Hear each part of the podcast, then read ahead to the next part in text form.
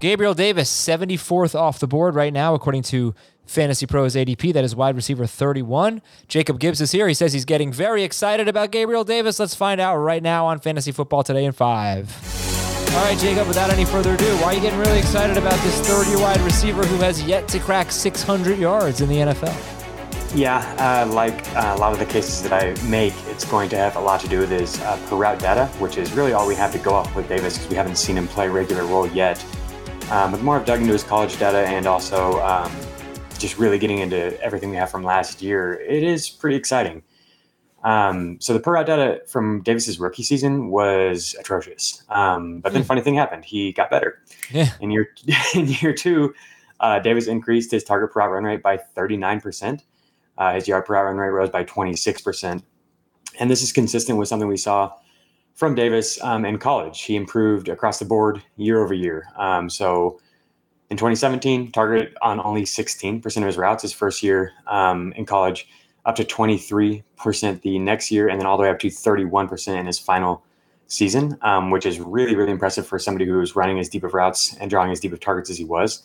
Um, and we saw that reflected in his yard per route run rate, which was all the way up to three yards in his final season. Uh, it started at 1.5 in his first season, then went to 2.2, and then up to three in his last year. Um, so just we've seen him. He does have a track record of um, maybe taking a while to adjust, but then really once he starts to figure things out, really becoming an elite producer um, with the types of routes that he's running, being able to draw targets um, on those deep routes. And I think we've seen some signals that that could be happening for him at the NFL level. All right, so you think it's just going to keep getting better from here? I think it, it could. Yeah, I, I think uh, he's in a perfect situation here in Buffalo um, to continue to elevate his game like we've seen. So at the college level, uh, he elevated his target per route run rate by 43% from year one to year two, which is really pretty insane progression from one year to the next. Um, I dig into this stuff a lot, and I just don't see that type of a jump hardly ever.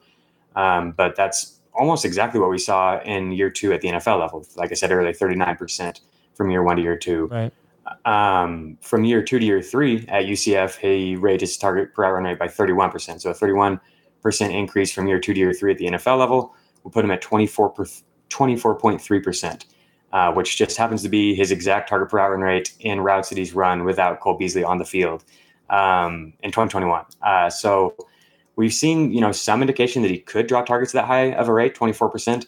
Um, and if he were to increase um, from year two to year three the same way that he did at the college level, which we've seen some, you know, indication that he could do that because of the jump he saw from year one to year two. Um, it would put him up to 24%, which would be really, really elite for someone who is running as deep a routes as he is. There's not very many people who run such deep routes and draw targets on over 22% of the routes. Yeah, uh, he is uh, quite the downfield threat. Hopefully, he can become a more well rounded receiver now uh, in a bigger role. Um, but what did you see later in the year? Obviously, he had that 200 yard game mm-hmm. with the four touchdowns in the playoffs, but after their bye week, what kind of splits did you see for Gabriel Davis? Yeah, so this it's just like we've talked about here. It's even on a more micro level, he continues to get better. We see just continues his progression, even on you know within one season where he's not being targeted at high rate at the beginning of the year, and then the longer the year goes on, he continues to work his way into a larger role. Um, and we see Buffalo, you know, really be intentional about getting the ball in his hands. So in 2020, his rookie season, he was targeted on 13% of his routes. Last year, prior to the bye, um, he was targeting on 11% of his routes, and this happened right in the middle of the season. So it's pretty even split. After the bye, he was targeting on 22% of his routes, so double that. Um, 24% if you include the playoffs. So obviously, there's some injuries to Emmanuel Sanders that helped factor in there, but also Buffalo just was intentional about getting him the ball. Um, if you guys listen to the uh, full length fantasy football today podcast we just had, uh, we talked about first down targets. Uh, Davis was targeted on 25% of his first down routes after the bye, compared to just 10% before the bye and 11% as a rookie. Um, so these are important because first down targets are worth 20 percent more than all, uh, 20% more fantasy points than all other targets any other down. Um, and it just indicates the team is, again, trying to get the ball in his hands.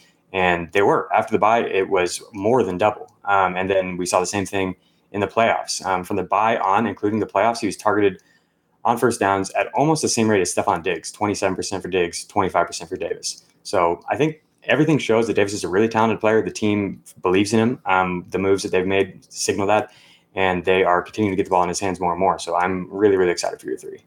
There were also four games that he played without Emmanuel Sanders, three where Sanders didn't play, one where Sanders played just 32% of the snaps. And Gabriel Davis had seven or more targets in three of those four games. So all signs point to a big target boost. I love to get him in the 70s. I hardly ever see him last that long, but ADP says that's where you're getting him. Uh, pick 74, wide receiver 31. That would be an exciting time uh, to be able to draft Gabriel Davis. We'll talk about Rashod Bateman. Would, would we rather have Bateman or uh, Gabriel Davis? Pardon me. Uh, we'll tell you on the Sunday edition of Fantasy Football Today in 5.